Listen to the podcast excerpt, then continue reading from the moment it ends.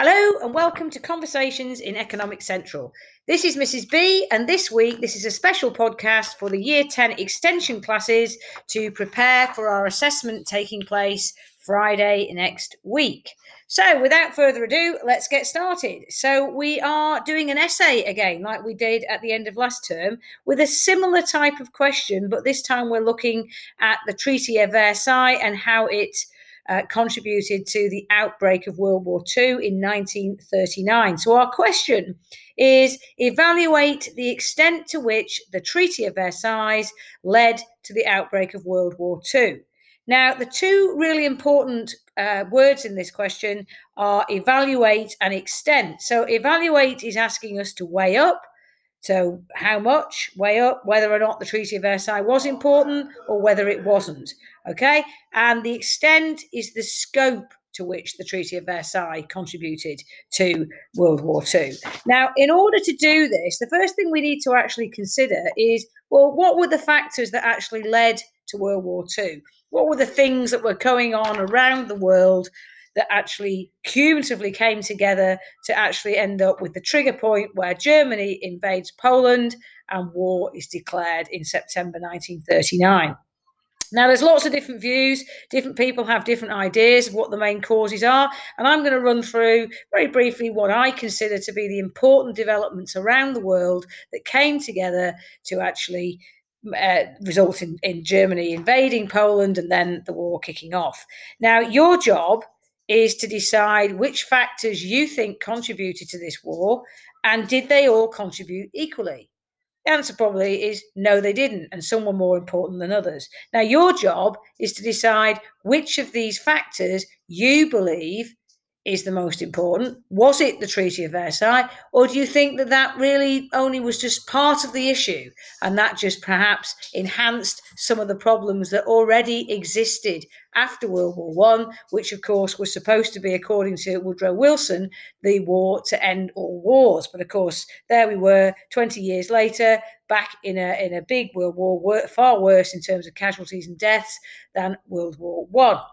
So let's have a little look. These are the sorts of things that I think we need to consider. So the first, I, will I'll give you the list of the things I think we should consider as factors, and I'll give you a brief overview of what those things are. And then what I want you all to do is to go away, have a look at your own research, and then decide which of those factors you think contributed and weigh up the Treaty of Versailles role within it, which I'm going to look at late, last in my list of factors. So the factors I've got are economic downturns. We know in 1929, the Wall Street crash in America leads to the Great Depression, which uh, decimates the economies of the world. So that's my factor one. Factor two I've got is the rise of extremism, which we've got far right and far left. My factor three is political instability, which comes about in many respects due to the economic downturns. My factor four is the failure of appeasement, and you can link in with that the failure of the League of Nations, which of course was set up to keep world peace. My factor number five is militarism, both in Germany and Japan. And my last factor, as I mentioned, is German revenge after the Treaty of Versailles and them wanting to get their own back on the Allies after the treaty that was imposed upon them. The trigger point, as I've mentioned, is the German invasion of Poland. But in this essay, we're, not really looking at that. That's just a trigger point. We're looking at, well, how do we get to the point where that trigger existed? So let's look first of all then at economic downturns. Well, the Wall Street crash, as we know, led to poverty and desperation all around the world. We had, you know, mass unemployment at levels that we uh, will never see in our lifetimes of, you know, 25, 30% of people were unemployed. This uh, meant that people didn't have, uh, they couldn't afford to buy food or keep a roof over their head because at this point, government intervention in the economy, although it does come in uh, America with the New Deal under Roosevelt, but largely you don't see government intervention. So people who haven't got jobs end up pretty in pretty dire times and we know in australia for example we ended up with camps of people living in tents who could no longer afford to, li- to pay for homes so Uh, Germany's particularly hard hit by these economic downturns. They've lost land, which, as economists, we know is a resource. They've lost lots of people, which again is a resource, and they were finding it hard to to pay the reparations, those huge, uh, huge sum of money that they'd been required as part of the treaty to pay back. So they actually, what they did was they printed money to try and sort of help pay that and create a bit of uh, prosperity in the economy.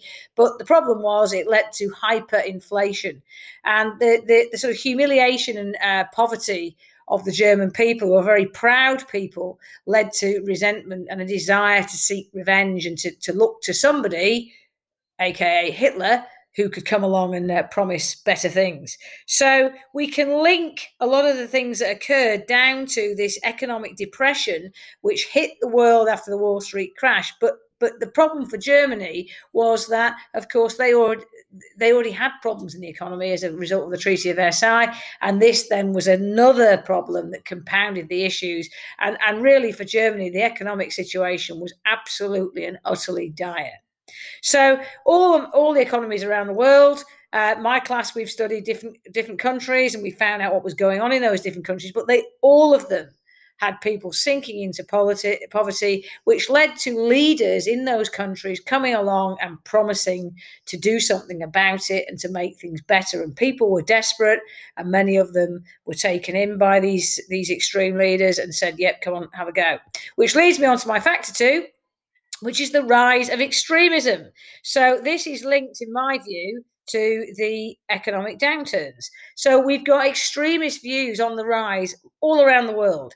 And we know history tells us that when we have extreme views, people become very polarized, and there isn't any then common ground to come to to find solutions when different countries or different groups of people fall out. So we've got the extreme left uh, rising up in Russia. They've had a revolution in 1917 and they've overthrown and actually executed their royal family. And they've got a communist party in power with Stalin at the helm, who goes about starting to uh, industrialize the country, which leads to a number of different problems. But it's very extreme, extreme left views with a totally planned economy, with the government owning everything. Then we've got the opposite, we've got the extreme right, and that being fascism so supremacy becomes very fashionable, and it's very fashionable within this view to persecute minor, minority groups. Italy adopt fascism with by overthrowing their king when Benito Mussolini came along, and uh, we know obviously know what happened in Germany. Hitler uh, eventually rose to power and combined the two positions of chancellor and president to one, becoming the Fuhrer in 1934. Japan also uh, start to have fairly extreme views. They didn't get a lot from uh, the Treaty of Versailles, despite being on the winning side. And they, they, at this point, they start to adopt some very expansionist views. They start to want to expand into China and various parts in their region, uh, and uh, really start to assert themselves, which which doesn't really help either.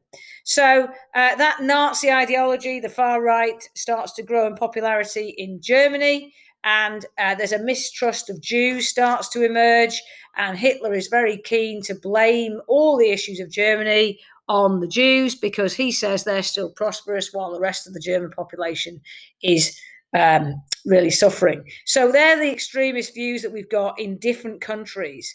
Okay, so we've also then got this failure of appeasement. Now, appeasement was the policy that was being adopted by many countries around the world, and it was a general view that war, that war should be avoided at all costs. Remember, the people who were leaders at the time in the in the 1930s, they've seen these awful, awful results of World War One, which uh, you know people were were both physically and mentally uh, very, very badly wounded, and obviously many people died. But it really did have devastating impacts, and people were very keen to avoid it happening again. So, foreign policy of our big nations was very much on uh, the idea of pacifying an aggrieved nation and to negotiate to prevent war. So, for example, when Adolf Hitler prepared to annex the ethnically German portions of Czechoslovakia, he, which he viewed to be part of Germany, Chamberlain, uh, who was the Prime Minister of the UK at the time, a very, a very staunch supporter of appeasement,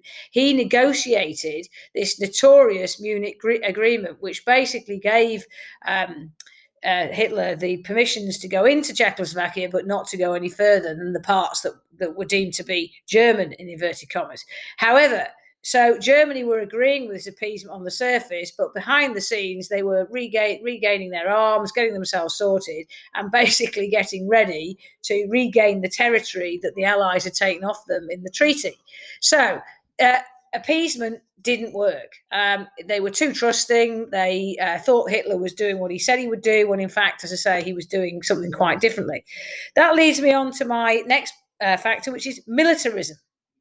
Now, Germany's militarism was that he Hitler was basically secretly building the army back up. Now, you'll remember in the Treaty of Versailles that they had to reduce their three million people in their army down to 100,000.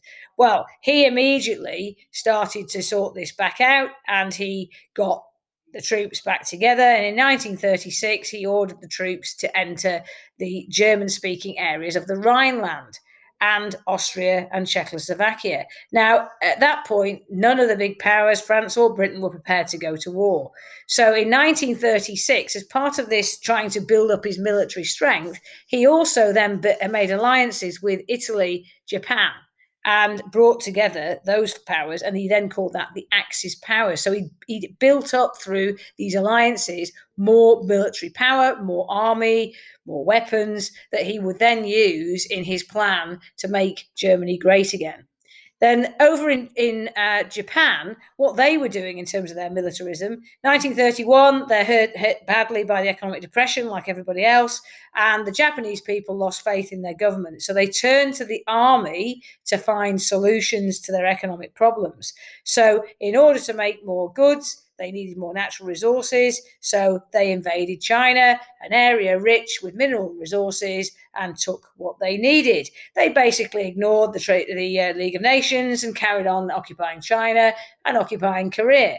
And they then uh, invaded other areas of Vietnam, and the US at this point start to get quite concerned. So uh, eventually, Japan actually attack um, the US, and that's the Pearl Harbor attack, and that's what brings the the uh, brings uh, Russia into uh, sorry, Russia uh, brings America into the war. So militarism and building up that military strength was definitely a factor in in World War II and powers coming together against each other, which then leads us on to the final a factor, which is is where the essence uh, of the essay is in terms of weighing up its role, which is the German revenge after the Treaty of Versailles. Now, I think here, if you're going to be very clever about your essay, you can think back to the first Treaty of Versailles that Mr. Roosevelt told us about, which was when the Franco-Prussian War took place in 1871, and the Germans had a Treaty of Versailles with the French and really humiliated the French absolutely utterly humiliated. They they occupied France until France had paid back the reparations. You know, they came through the Arc de Triomphe in France and really rubbed the French people's noses in their uh, in that fact they were superior and they were victorious. So we need to bear that in mind when we're looking at this Treaty of Versailles and its role in World War II. Now, we do know that the Germans felt aggrieved. They weren't involved in the negotiations, but we do know that the French, for example, wanted to go much further and they wanted the treaty to be harsher than it actually was. But let's look at the facts. They had huge reparations to pay, they had lost land, which I think roughly had about a million people, which is an economic resource. It importantly had coal underneath the ground, which is useful both for powering your own industries, but also exporting. It's a very valuable commodity and can bring a lot of income into the country. So they also had to reduce their military, which meant they had 2.9 million people who no longer had jobs. They had been previously employed in the military, so they had those people to find jobs for.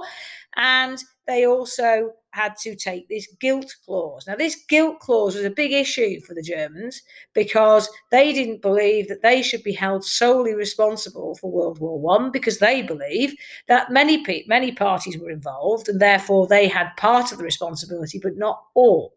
So certainly we can say that those things set the scene and the context for other things that were going on. But other things were going on because of things like economic downturns, which brought this extremism rising from the left and the right in various countries.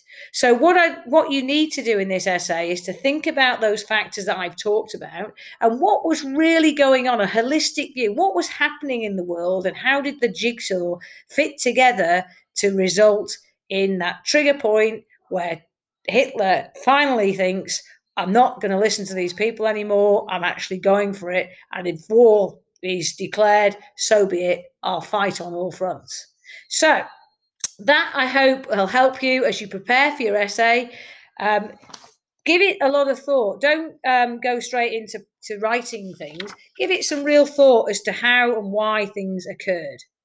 Okay, well, that's it from me. I hope that's been helpful, and I'll speak to you soon. Bye for now.